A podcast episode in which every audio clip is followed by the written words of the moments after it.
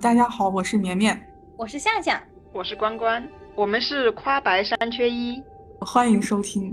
大家好，听说动画版的《三体》下个月就要播出了，我们几个都是翘首以盼啊。那么在上映之前呢，我们不如先来聊一聊《三体》的小说。说实话，我以前是一个科幻盲，《三体》小说是我看过的第一本科幻小说，所以《三体》对我来说可以算是一个科幻启蒙了。那么，关关和绵绵，你们看过的第一部科幻小说是什么呀？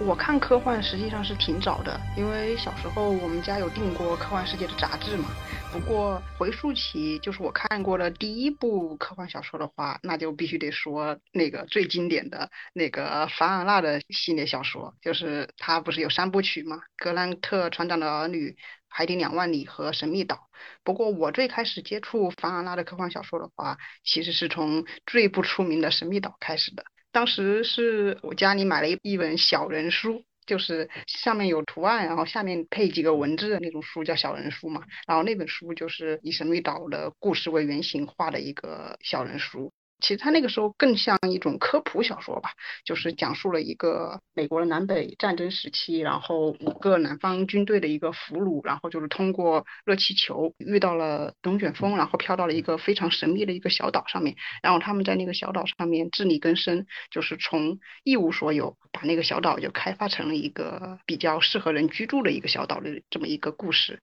这里面的话呢，也出现了，就是从写作的那个背景来说，就是一个科幻的一个物品，就是潜水艇，叫鹦鹉螺号嘛。正是因为有了这个潜水艇，然后他们后续那几个人才会获救什么的，这都是后话了。然后为什么就是说这部小说是我的科幻小说启蒙呢？因为我就觉得它就是给了我一个看向外界的一个窗口吧。一个一无所有的人，然后能够在一个无人所知的小岛上面，然后就是像野人一样什么都没有，然后自己慢慢的进化，然后慢慢的把那个小岛改造成一个非常适宜的那种小岛，这种感觉反正就是给小时候的一个读者的话，心里里面的话应该是就会带来一个非常深刻的印象吧，就像一个世外桃源一样。呃，现在回想起来，可能我觉得这个就有点类似于现在那种晋江的种田文那种感觉了。然后后面的话就是经过凡尔纳的这个小说的这个熏陶，然后我就慢慢的了解到了科幻小说这个类型嘛，然后就开始慢慢通过阅读科幻世界这些杂志，然后就了解了一些国外的科幻，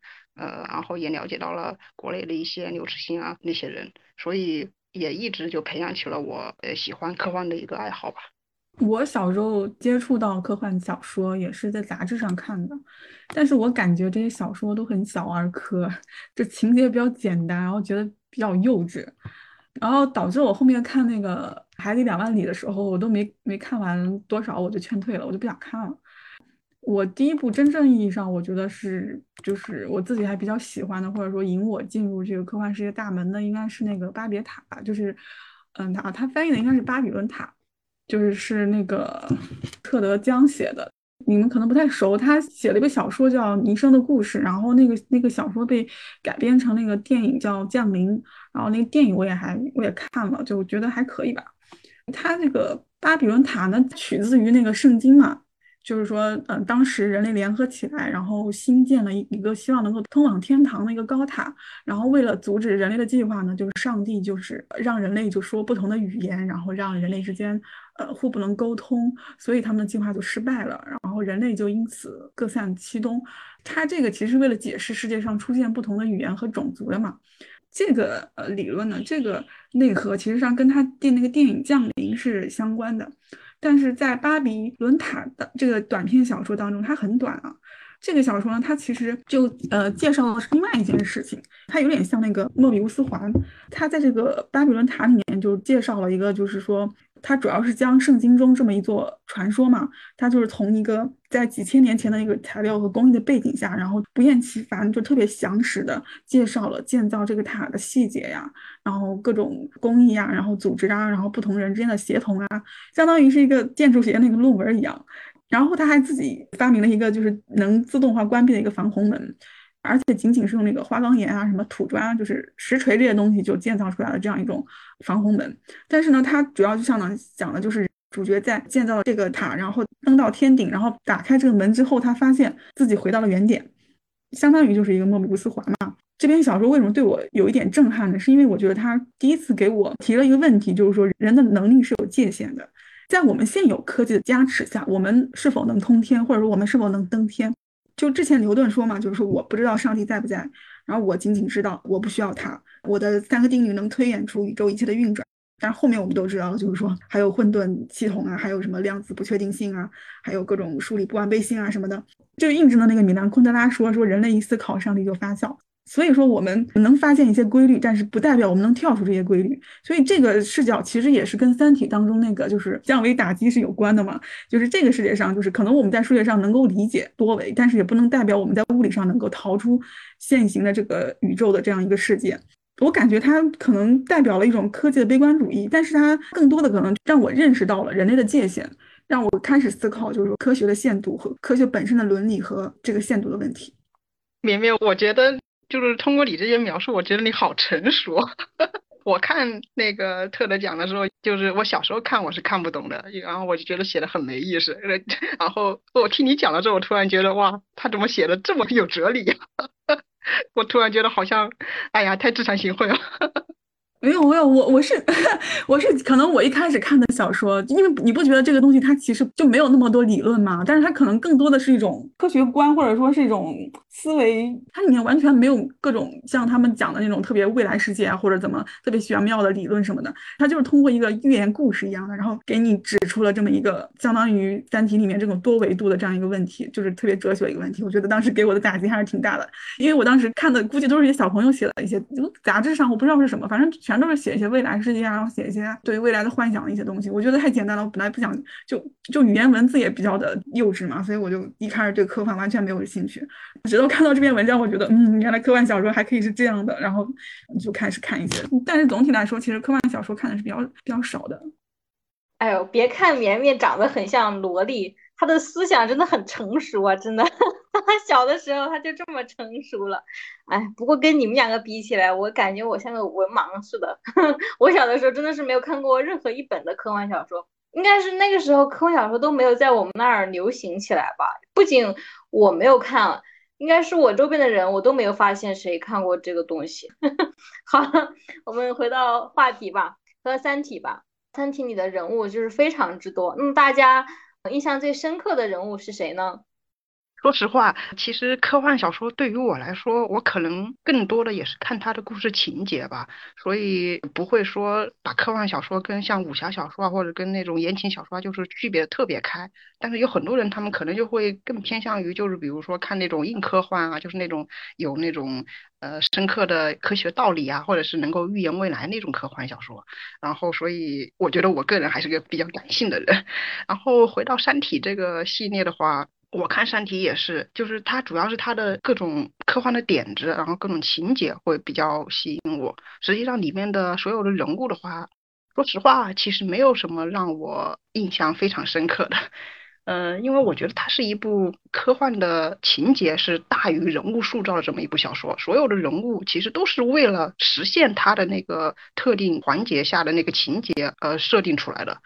所以说他们那个人物，我是认为就是为他的情节服务的，所以其实可能就不会像很多人一样说会喜欢里面的什么呃逻辑啊，或者是那个呃大使啊这些人物。但是又反过来说，我现在就想了一下，我第一次看《山体》的时候，当时我其实，在 QQ 空间发了一个状态，就是呃云天明他当时送给了陈星那一颗星星嘛。然后当时我就很感动，我就发了一个状态，当时就说，呃，他来了，送了一颗星星，他走了，然后我当时感动的不行。然后现在我回想起来，我突然发现我可能还真的是个比较感性的人。所以如果说印象深刻的话，可能就真的是第三部中的云天明吧。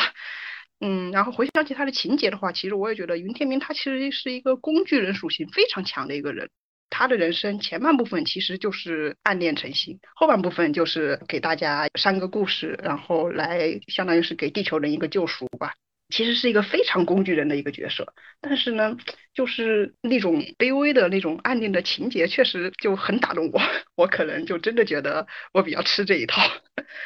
然后看完整漫部之后呢，就最后不是云天明又和 I A 在一起了嘛，然后他们在一起幸福度过了一生嘛。然后当时我又觉得。大刘真的是一个非常直男的人，就 明明前半生那么暗恋陈星。都给他送了一颗星星，结果后来又和 I A 在一起了，就感觉这种反差也是挺让人生气的，所以就觉得，反正整个三体小说，我是觉得情节是大于人物的。如果真的要说哪个人物印象深刻的话，我可能会选云天明吧。我也想说一下这个关关说那个什么送他一颗星星这个一个梗啊，因为我我一开始就没有看三体之前，也是从各个渠道就是了了解了一下他大致的情节嘛。然后我看到那个就是云天明这个送星星这个梗的时候，我当时觉得好矫情啊，我觉得这个太古早的那种，就是那种 QQ 空间的那种 那种宣言，那种爱情的宣言，我觉得太搞笑了。但是我看书里面之后，我就觉得嗯。就是因为这个林天明他确实还是比较真诚的嘛，所以就还觉得写的还可以，就没有那种就是 那种手指发麻的感觉。但是到后面你说他没有在一起，但是我觉得我看到最后的时候，其实我觉得就是他们能活着，我就已经觉得很安慰了，或者是感觉到那种劫后余生的那种那种庆幸了，就没有想说他跟谁在一起的问题，倒是没有这个问题。然后我自己对于《三体》这本小说的话，就是也挺认同那个关关说的，就是可能是情节大于人物吧。就可能我会喜欢里面就是让我印象比较深刻的人，那印象比较深刻的人可能就是那些性格非常鲜明的人。我讲三个吧，第一个是叶文洁，他其实我觉得他把这个呃人物的多面性，其实或者说这个人物其实已经写的很丰满了，包括他整个思想上的转变，呃算是比较丰满的了，然后比较顺的了。但是我感觉他给这个叶文洁的身上赋予了一些他自己很多他自己对女性的一个想象。就第一次让我觉得不太舒服的一个点，就是他让那个叶文洁说啊，说什么女人女人应该像水啊，或者说就是说女人和男人之间的区别，女人就不适合搞科研就之类的。然后 我当时就很讨厌。但是就他创作出来的这个叶文洁的人来说呢，我又觉得她其实算是一个比较立体的一个女性的形象了，就反而她没有那么刻板印象。只不过她后面 说的那些话上，我觉得姑且觉得她可能是老一辈的那种科学家的思想。但是我想你自己都是一个。你自己都是一个科学家，你的女儿也这么出色，你为什么还有这种想法？我觉得还有这个大牛在整个创作的过程当中，他就显示了这样一种，就是他可能创作人物是这样的，但是他这个人物会偶尔会流露出他自己的一些直男的思想出来。叶文洁主要是我觉得他确实就是作者把他整个人的软件塑造的比较顺吧，而且其实我觉得他对于就是以那种冷酷的理性向那个三体人发送信号的时候，我觉得好帅啊！我说实话。然后后面他也是，就是说他在醒悟的过程中，就是启发那个逻辑的过程中，他动摇了，因为他女儿的原因，他动摇了嘛。然后他由那个小时候的遭遇，然后转向倾向于外星人，呃，倾向于三体人，然后再到由于他女儿的死去，然后导致他又转向地球派。我觉得就这个转变让我觉得他是可以幸福的。然后他这个女性的形象也是我觉得挺好的。第二个是我觉得我比较喜欢的就是那个史强吧，就是那个一开始的那个警察嘛。即便我读到后面，读到很后面三部的时候，我都会觉得史强这种人的存在，会像一一根定海神针一样。他这种人的存在你的感觉，就是他是有一种人类特别原始的、特别世俗的那种生命力，又有很强的行动力，又很敏锐，又又很果敢。他又有很强的顽强的生存技能，就让我觉得，这个人类因为有了这种底色，而去面对就是那么强大的三体星人。我觉得就是正是因为有他这样的人的存在，他这种精神的存在，让我们就是重获了希望。他可能就是让我在这三部曲里面，就是让我在后面那么灰暗的时刻，我也坚信人类能够 赢得这场战争的这个这个点吧。他可能是这样一种力量。第三个人就是那个韦德，谈不上喜欢他，但是他给我的印象很深刻。我就觉得这种人就是一个很坚定的、坚定的执行自己的计划的一个人。就先不说他的信念是不是是不是正确的，但是我是觉得他是呃极端理智的代表嘛。但是你会觉得你确实是需要他这样的人，就是他没有他这样的人，你又觉得确实是不行的。而他的个性之强，就给我留下了很深刻的印象。哦，他在里面就是说，他觉得就是失去人性，失去很多，然后失去兽性，失去一切嘛。但是他后面还是因为对那个诚心的承诺，然后放弃了那个光速飞船的那个研究嘛，就是让我觉得他这个人还是像那个史强一样，给你一种很坚定的信念的那种感觉。我觉得我可能就对这样的性格比较极端的人，就是印象会更深刻一点，或者更喜欢一点吧。我觉得我最印象深刻的是这个里面的一对人物，就是罗辑和程心，因为我觉得这两个人物是用来拿来做对比的，就是罗辑嘛，他。一开始他出场的时候，可能是一个比较自私的人，然后又是一个呃在学术上好像不是特别认真的人，他其实都是一种比较负面的一种描写。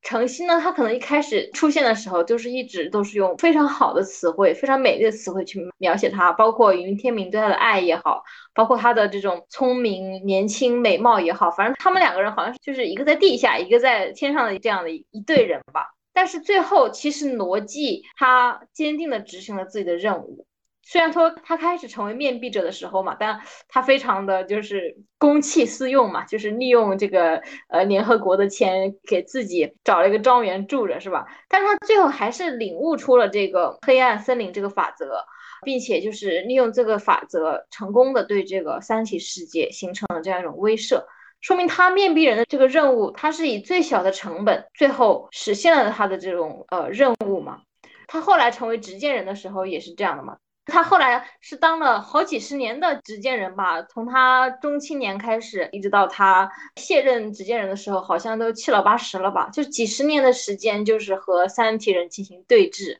我想这个可能是一场没有硝烟的战争吧。其实他本来一开始是一个没有责任的人，但是最后他却承担起了这个责任，包括他最后在那个冥王星上守着那个地球文明的坟墓。最后，那所有的那些工作人员都跑了嘛？最后只有他一个人守着地球文明的坟墓。他一开始出场的时候，他是一个很糟糕的人，就是不太好的人，一个自私的人，甚至有点公器私用的人。但是他的每一步任务，无论是面壁者也好，还是执剑人也好，还是最后的守墓人也好，他都完成了，最后都做到了。但是程心就是用来做对比的，就是他是个反面的一个人物，呃，不是说他是反派啊，就是他一开始的人设就特别好，但是呢。每当整个社会需要他的时候，他就掉链子了。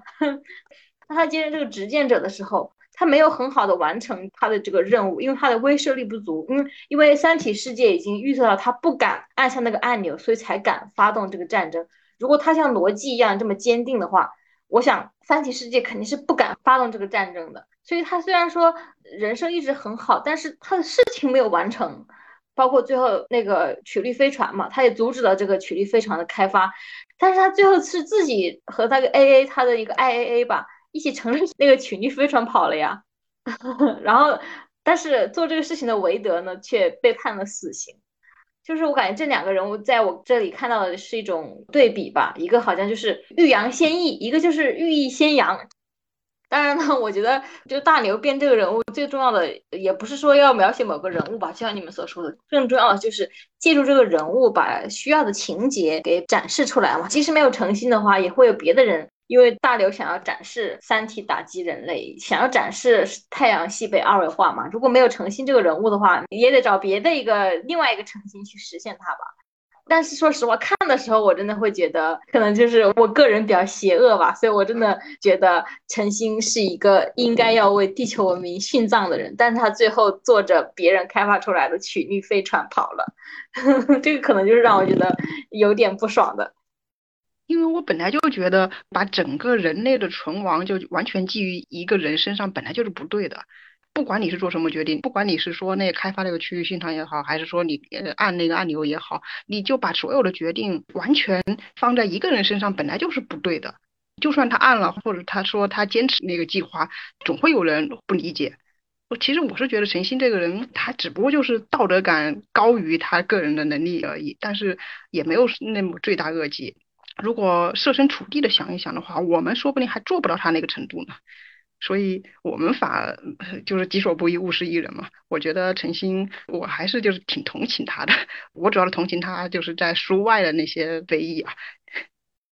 从这一个故事，我扭到的就是一个好人可能不一定要处于一个关键的位置，一个关键的位置上的决策人物，比如说像这个执剑人，是吧？或者说是一个研究这个就是曲率驱动的这样一个负责人，就这是一个整个人类世界的一个关键人物，他得是一个能人才行，他不一定要有很强的、很好的价值观，或者说不一定要有很好的这个，包括他的这种私德也好，或者怎么样也好，他得是一个能人才行。处于这种世界这种关键地位的人，他得是有能力的人，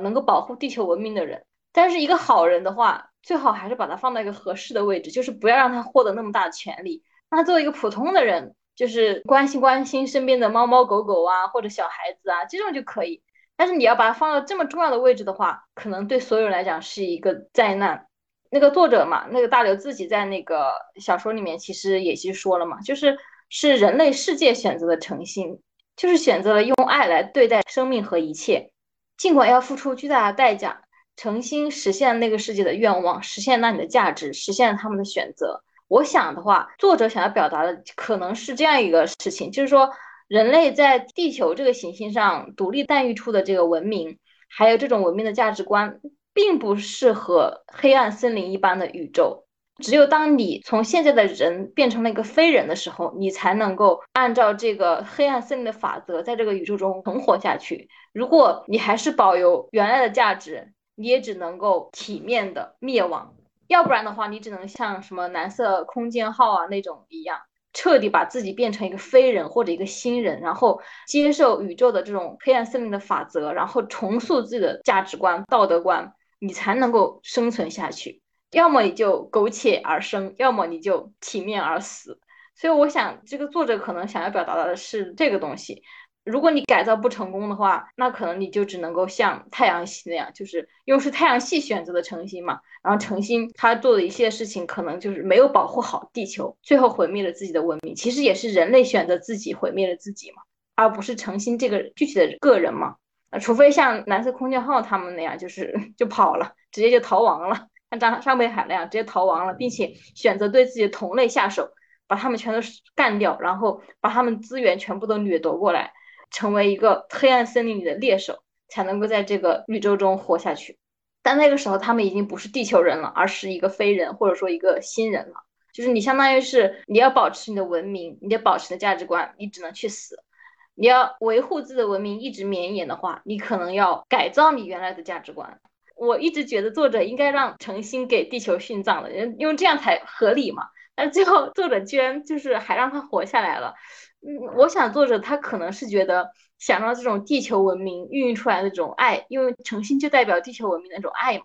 就让这种爱留下一点火种吧。或许呢，他还希望这种爱能够，或者说这种地球文明的价值观能够在宇宙中开枝散叶嘛。因为最后诚心他走的时候，他带走了很多地球文明的呃财产嘛，比如说他有一些什么画呀，呃，有一些这种资料啊等等，他可能是想借助诚心这个角色。然后再把地球文明的价值观传播在整个新宇宙里面吧。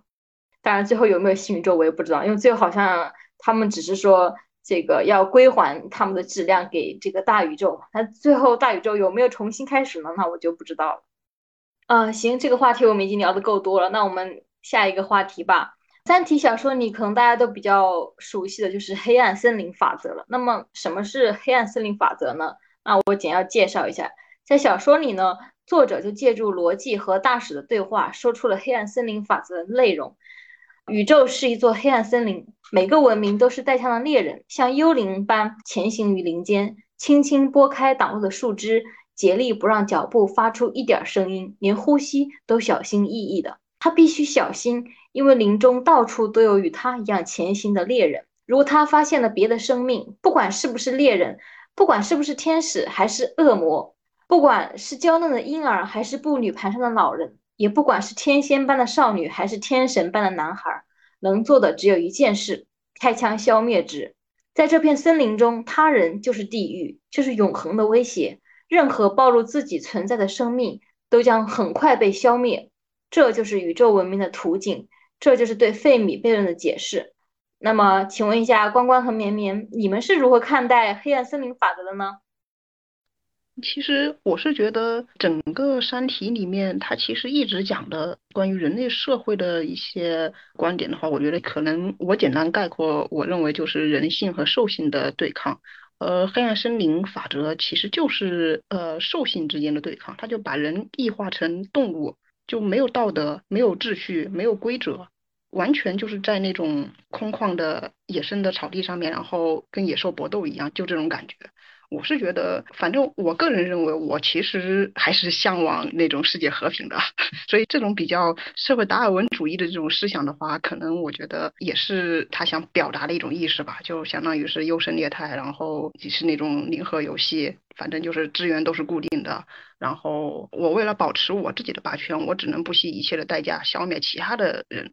我觉得是一种非常兽性的表达。我个人是觉得，在我们的现实生活中的话，就是看到各种霸权啊，各种国家与国家之间的这种斗争啊，可能也会觉得这个黑暗森林可能也会映射到我们的现实生活中。但是我还是觉得，我们人之所以就是区别于动物，还是因为我们有一定的人性在的，就是我们还是会有道德约束、有规则约束、有一些秩序的约束。所以我反正个人觉得。黑暗森林法则应该还是只是在这个山体宇宙里面会比较适合。你要是把它放到整个宇宙的环境里面的话，我反正是觉得我不太认同。一个文明如果能够发展起来，还是有一定的规则所限制的，而不是完全就是靠你争我夺、靠互相的这种打压，然后才能发展起来的。虽然说竞争与合作永远是主题啊，但是合作永远都是主流吧。我还是觉得，可能我还是内心向往爱与和平的吧。你真的还是比较美好的一个人啊，我感觉我就是比你邪恶很多。行，那我们先听听这个绵绵的看法吧。我其实觉得，就是说，在我的想法里面，因为其实作者这本书也跟我刚刚说的那个巴比伦塔是一样的，就是说。就是你用你现有的这个思维，你可能就是你真的觉得你现有的这个思维，你比方你现在是三维的想法，然后你去想十一维的东西，你是想象不到的。用我们这种人类现有的这种思想，或者人类现有的科技，人类现有的这种体系，你去理解更高一层文明的思想，我觉得就是确实是有难度的。你登不了天，或者说你不知道你自己到底能不能登天。但是呢，我只能说从人类的 这个角度来说，我觉得。就人类能发展到现在这个状态，我觉得就是说明历史上大部分的反派就是没有赢的。但是，就是我只能用我们现在人类的这个发展去推更高层次的文明是怎么样的。我自己是觉得，你你看，像我们可能史上最成功的一个反派就是希特勒吧，他激进成功。当然，我们说我们成功，我们打败他是有很多的偶然的嘛。但是我前段时间看那个美剧《行尸走肉》嘛。当然，这个有个前提，就是如果不是你的武力值绝对碾压的话，我觉得，其实我觉得正义正派的那种人，或者说就是我们说的正义啊，就是那种正派的那条路，其实是大部分人会选择的路。反派的路其实是狭隘的，就是你的那种弱肉强食的那种路，其实是很狭隘的。为什么那种路是狭隘的？是因为那种路是弱者无法生存的，而你正派的路，你永远考虑的是大部分人的利益嘛。而一个弱肉强食的那种黑暗森林的那种法则，其实你只考虑的是小部分人的利益。世界上大部分人，或者说我们宇宙中大部分人，其实我觉得都会觉得自己是弱者。所以这就是为什么我会觉得，就是这个世界的发展是会向着更光明或者说更和谐的那一部分走的。是因为我是觉得大部分人都还是知道自己是个弱者吧？就为什么大家不敢开枪，不敢暴露自己的位置？因为都觉得自己是一个弱者嘛。你这种弱肉强食的规则也好，或者是社会观也好，其实是没有办法生存下去的。我觉得人类社会也是这样的，然后去推导更高一文明的社会，我觉得我是这么认为的。我一直觉得，它既然是更高一层文明，我觉得它在我看来，它就是会向着更好的或者说更和谐的这样一个方向去发展。因为可能我自己觉得，一个更为弱肉强食的社会，或者说这种更黑暗的这种法则。嗯，我觉得它不是一个高度文明化的产物，可能就跟叶文洁刚开始想象一样，他会觉得说，更高维的文明必然会带来一个，必然在精神上也好，会是一个更加文明的社会，他希望用这个来拯救地球人嘛。我也是这样觉得的，就算看完了整本书，我也会这样觉得。当然，黑暗森林法则给我的冲击是很强大的。我一开始，呃，相当于就是宇宙社会观嘛。其实我觉得，你虽然觉得它好像是很理性的，或者说它是很合理的，但是它也是人想象出来的。所以我觉得这个东西，就是我还是选择相信，就是说这种大反派是是赢不了的，因为它是一条狭窄的，因为它走的是一条很狭窄的路，然而大部分的人都是弱者。如果最后的宇宙是那样子的，我还是很愿意在这个宇宙下活下来的。但是我个人认为的话，因为我们现在其实虽然说在太阳系里面，其实嗯根本就没有出太阳系嘛，对吧？我们并没有和外星文明进行任何层面上的一个交流嘛。但如果真的哪一天我们和很多的外星文明进行了交流，我想最初可能也会是黑暗森林这种样式吧。最开始的时候，就是会成为一种叫宇宙文明的一种蛮荒状态。就像我们历史上发展的那样，就是我们可能人类在很早的时候，我们是远古人的时候，我们可能就是奉行的是像动物一样的一个丛林世界，就是你可能杀一个同类是一个常事，大家也不会觉得很惊奇。但是进化到现在的话，我们就会有各种各样的道德或者法律来约束你了，你就不可能去杀人了，对不对？远古时期，我们可能就是一开始大家都是丛林世界嘛，黑暗森林嘛，为了存活不惜一切代价，没有法律，没有道德嘛。但是慢慢的呢，可能就会形成一个部落嘛，一些种群嘛，然后这些部落和种群之间，他们就会，它内部就会形成一定的法律或者道德来约束你。然后不同的种群之间可能会进行这个厮杀，比如说我们的那个皇帝打败了蚩尤嘛，在皇帝的部落和蚩尤的部落，可能每个部落都有自己的规则。然后这两个部落可能为了争夺这个生存的权利，争夺土地和人口，他们就要发生战争，最后蚩尤被打败了嘛。我们人类的文明的这个过程本来就是一开始就是从很蛮荒的时代，然后逐步逐步的通过战争、通过外交、通过博弈等等各种方式，慢慢的形成了现在这样一个文明的程度，就是现在的一个格局，就是每一个国家都有自己的一个规则。然后不同的国家之间呢，会使用外交的方式进行这个沟通。如果问题上面解决不了了，可能会通过战争的方式来重新达到一个平衡。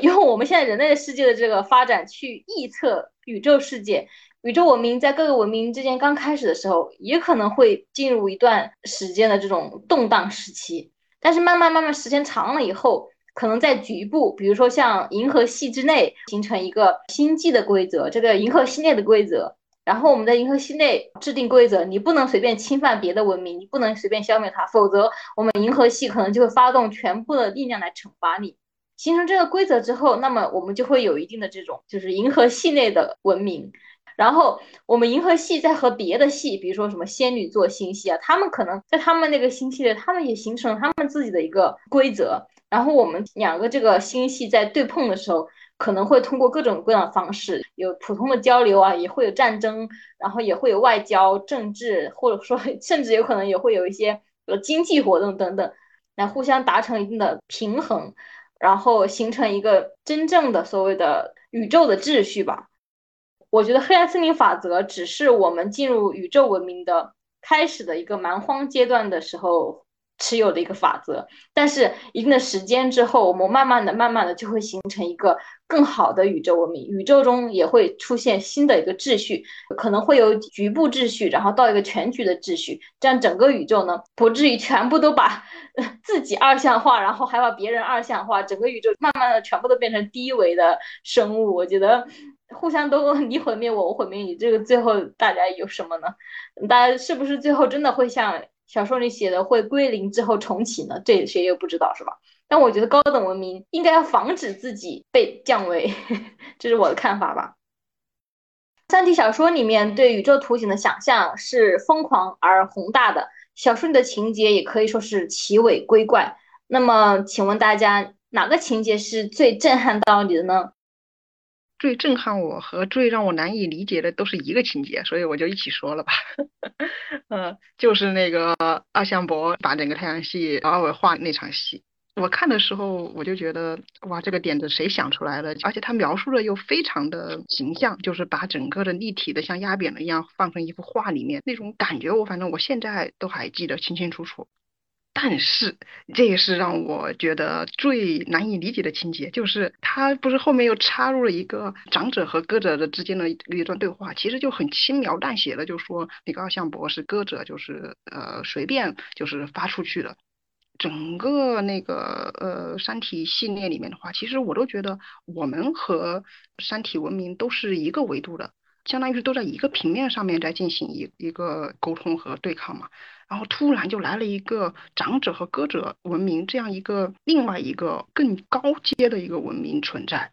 而且那段描述又很突兀，然后就我就觉得这个让人感觉就有点摸不着头了。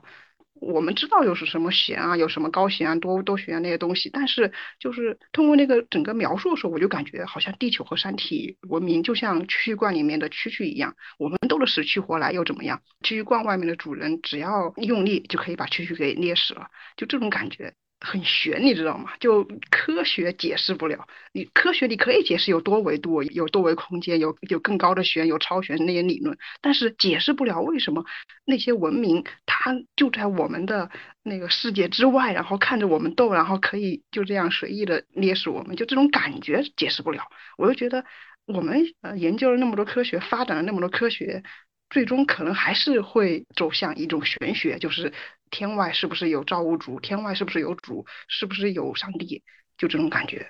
所以我就觉得，在那么一个比较宏大的这个描述和场景下面，突然来了这么一个更高阶的文明，这么一段描写，反正是让我觉得有点匪夷所思的。但是整个的那个二维化的过程又非常的宏大壮丽，反正就这种矛盾吧，我觉得是又让我觉得很震惊，又让我很难以理解的一个情节。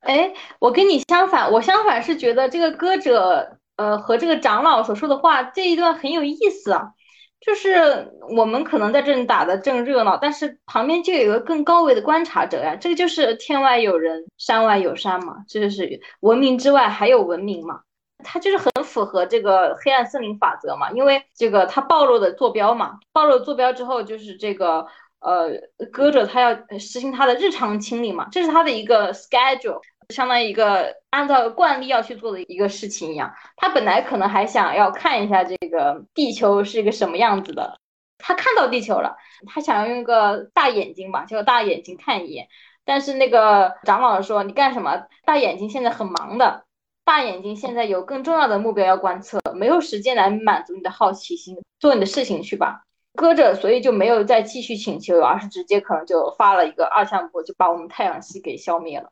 对他来讲，这就是符合这个黑暗森林的这个逻辑，就是你暴露你的坐标，我就直接干掉你。反正对我来讲没什么坏处，而且来清理的就是一个很小的一个二向箔而已。所以我觉得，我当时对这一块，我觉得是写的非常好的，而且好像还是可以理解的。包括那个逻辑，它不是开始做测试嘛，它暴露了一个五十光年之外的一个目标的坐标，然后后来那个恒星系就被毁灭了嘛。其实那个也是说明黑暗森林有其他的这个猎人等待着，有人暴露出你的坐标，然后直接就把你干掉了。其实那里也是可能也是一个类似一个歌者他们的这样的一个世界，我觉得还是可以理解的。我先解释一下，我之所以感到那个难以理解，跟向向理理解的不太一样。就同一个维度的人的话，我们是不能够就是对那个本维度的进行二维化的嘛，就是说。在我的理解里面，歌者和长老他们那个文明是维度更高的文明，而黑暗森林所有的这些理论或者说整个山体里面所有描述的这些东西，其实我觉得都是存在在一个维度上面的，都是在三维空间里面的，相当于是黑暗森林里面我们互为猎人。因为我们都是一个维度，都在一个平面内的，而歌者文明和长老他们是在超脱我们三维以外了。当时我就觉得很震惊，就是不在同一个维度上面，然后他描述的维度已经不一样了，所以，然后他又只在这个维度上面，呃，整个里面就只有这么一段话来解释，就没有任何的解释了。所以我会觉得这是有头没尾，而且就感觉就是说是情感上面就觉得不太好接受。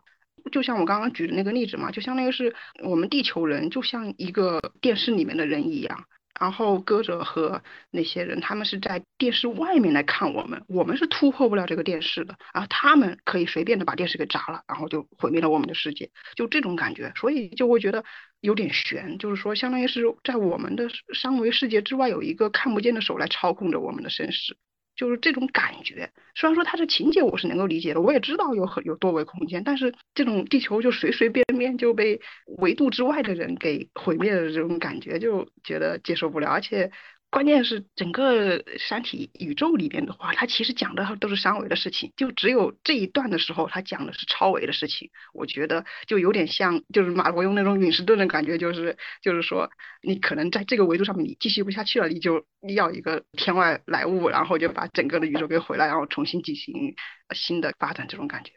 反正就是这种情感上面我是接受不了，当然整个描述肯定是很壮观的。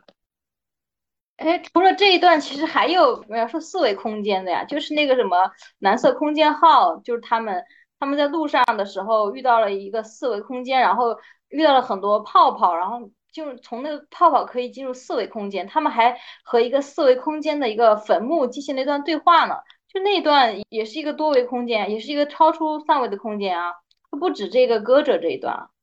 不知道你是不是忘了，那还有一段就是。就是那个什么鱼啊、池子、水洼呀、那个海呀之类的，就是进行那个对话那一段，不知道你是不是还记得那段？就是整个描述没有问题，都没有问题，只是我看到这一段的时候，我这个感觉就会觉得很突兀而已。这个这个不重要。其实我是觉得他对于这一段的，就相当于是高维打击嘛，降维打击嘛。这段其实我觉得作者一直在铺垫啊。你看他开头其实就说，就是你觉得的那种人类是蟑螂的感觉，就是就是刚开始他们不是去那个大兴安岭去砍树嘛？那个人问他，就是说，就是你觉得锯倒一棵树要多久呢？然后那个人说好像没，好像是这么说的吧？说我没算过还是怎么的？他说树嘛，多的就是。就说明我们人类可能也就是 像一棵树一样，锯倒了就锯倒了，然后无所谓。就是那种更高维度的人对我们的看法就是这样，可能就相当于你每天踩死一只蚂蚁，你也没有多想，然后就很随意的，你也不会去为他伤心或者怎么着。当然有人为他感到伤心啊。所以我觉得这一段只不过就相当于就是作者之前铺垫了很多他的观点，所以我感觉这一段可能就确实是比较精心吧。这一段其实让我精心的是，是他是那个歌者在前面哼了一段。吟唱了一段，说什么？好像是说我的爱恋。哎，等一下，好像说我看到了我的爱恋什么什么，就那那那吟唱一段诗歌，然后他，然后片刻之后他就执行了那个清除的那个职责，然后向银河系随手丢出了二向箔。所以，我我是对这一段，他这个转变让我觉得有点震惊。就是说，你感觉他在吟唱诗歌的时候，你会觉得他是充满爱的，但是实际上 他做出的事情又是对别人是就毁灭性的打击。他的爱可能只是说，我要把你当成一个跟我同等的生命才叫爱，但是，但是我们在他眼里根本就不是一个和他平等的东西，可能就是一只蚂蚁一样，他谈不上爱他，他踩死他根本不会有任何的想法，根本不会有任何的愧疚，他每天都可以踩死一只蚂蚁，所以就是就根本不在他的认知体系里面，所以这就是这个对比，这个转变是让我觉得很震惊的一点。然后，当然作者之前也是铺垫了很，他的这个理论也是讲了很多的。就是因为他前面这句话让我看到了一点希望，但是他随手立马就执行了这个清楚的职责之后，就让我觉得，嗯，就还是残酷的，就是他这个黑暗法则贯彻到底了吧？那你们说了这个二向箔的事情的话，我就说那个水滴吧，那个可能是我第一次震惊的地方呢，就是当时那个水滴就是。毫不费力的就 摧毁了人类大部分的那个太空武装力量嘛。当时看到那一点的时候，我就很激动，我说终于出现了一个 比较硬的东西了。然后就就是这点我是很就是印象很深刻的，就是那个水滴它是拥有特别坚硬的光滑的外壳嘛，然后好像就是它分子热运动几乎完全停止了，然后表面就达到那个绝对零度嘛。就觉得还是写的很神奇的，然后包括他，包括之前就是那个太空舰队里的人去观望，就是看见了这么完美的一个东西，就是你会觉得它是美的，你会你会赞叹这个文明的先进，你会赞叹这种科学的这种美感，但是在下一秒他就让你整个毁灭了，就这种感觉，我觉得他写的还是刻画的还是很好的，然后包括到后面的那个二维化太阳系二维化的过程。可能在我看，可能也是低等文明的思维吧。就我就觉得很悲壮，就是很伤心，很伤心，没有没有余力去欣赏，因为它这个速度比较慢嘛。就是它给你展现的整个的过程嘛，就这个点给我的感觉就是特别残酷。就是我想到那一瞬间，当然人类的感觉可能是一瞬间，太阳系就是慢慢慢慢坍塌的，就是人类太渺小了，整个宇宙也很渺小，就是你不知道那个时候你就不知道边界在哪里，这种感觉对我来说就特别特别残酷。还有一个就是那个曲率飞船吧。当时我看完这个小说之后，查了两个，就是一个就是二向箔，一个就是曲率飞船。我就一直在搞清楚，我特别想搞清楚这个曲率飞船的作用原理是什么。我就看了查了好多资料，然后当时有一点理解了，然后后面就忘了。我我记得我当时研究这个曲率飞船的原理研究了很久。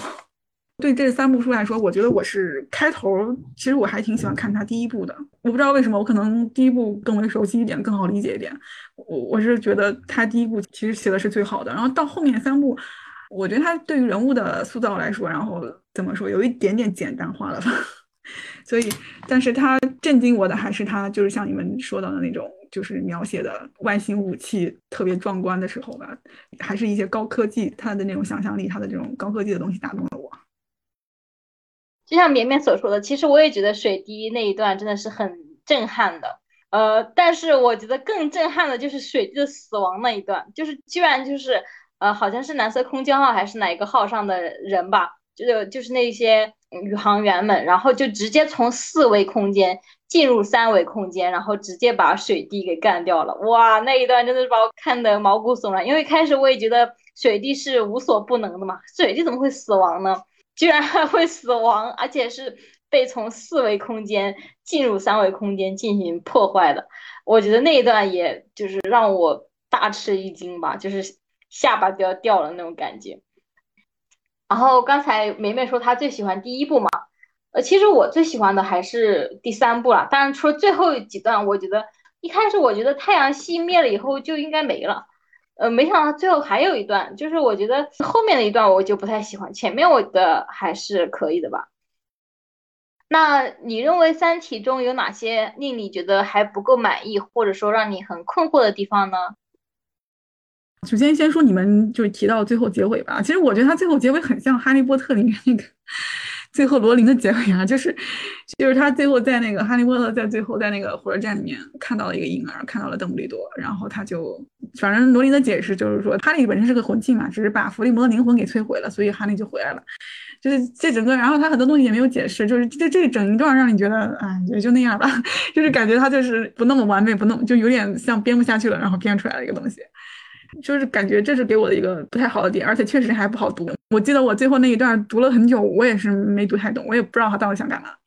还有一点啊，就是就说开头吧，开头其实我有点质疑的，就是开头不是他说那么多物理学家的死亡嘛，就是一个日子就封锁了人类的这个呃物理理论研究嘛。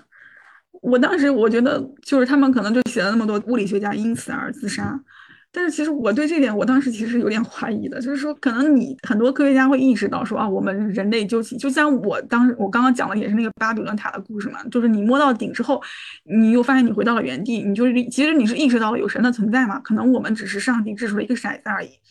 但是我会觉得说，你这样就摧毁了你的你的信念吗？你不会觉得你不会因为因此而感到很振奋吗？感到说，哎呀，说明这个世界上是有神的存在的。我会觉得说，虽然他让我就是怎么说，让我理解不了，可能我终其一生都没有办法。可是我们之前总结的所有的规律都只是一个上帝的一个钟摆而已。但是，但是我想说，那你至少是发现了这个的存在呀，你不会觉得很开心吗？为什么会想要自杀？这是我不太那个什么的一点啊，因为我是觉得，如果我发现了一个新的东西的话，我是很振奋的，即便它让我觉得我之后可能永远都发现不了，可能我们的研究因此而停止，可能我们很多东西都是无意义的，生命也是一个偶然。但是其实这些东西，你其实你早就应该已经接受了吧。所以对于那一段，就是很多物理学家的自杀，让我不太能理解，因为我觉得你你就算是发现了神的存在，也是一个很了不起的发现，也是一个进步。还有就是，当然是对于这个程心的这个这个人物的描写，我也不是很满意。就是这里面整体的主角，我不知道是因为我是本身是个配角控还是怎么样，我觉得这里面整体的主角都让我没有什么感觉。就是确实，就是你感觉程心好像因为这个道德圣母而失败了。像关关之前说的，你把整个的重任交给一个人，就是不太公平的，就说明你这个决策者也是有问题的。我不满意的可能就是觉得他对主角人物的这个塑造就很一般吧。之前绵绵说的那个关于第一部那么多科学家为什么愿意去自杀，我觉得这个其实就是大刘他自己一以贯之的一种思想，因为他之前写过一个短篇叫《朝闻道》嘛，也是讲的就是说他们知道了一个宇宙的终极的一个外星人，然后那些外星人也想毁灭那个地球，但是那个外星人也给了我们人类一个恩典，就是说你可以问他一个问题，然后问了他问题之后呢，那些人就可以自如的去死，就这种感觉。反正就是刘慈欣，他就一直认为，就是说我只要知道了宇宙的奥秘，或者知道了宇宙运行的规律，那么我为了这个规律而使使使得其所了。就是我觉得这个倒是他一直以来这种认知。反正我当时看的时候，我觉得这个应该是他写的，就这种感觉，就是不会说有什么奇怪的地方。OK，我去看一下。其实刘慈欣的其他小说，我好像就看了《流浪地球》，还有一个什么，还有一个叫什么《球状闪电》吧。我我非常推荐《球状闪电》。啊，对，我觉得《球状闪电》是是是挺好看的，而且开头我就觉得很吸引人。那我们今天就到这里吧。最后感谢大家的收听，欢迎关注、点赞、评论、订阅、收藏，下期再见。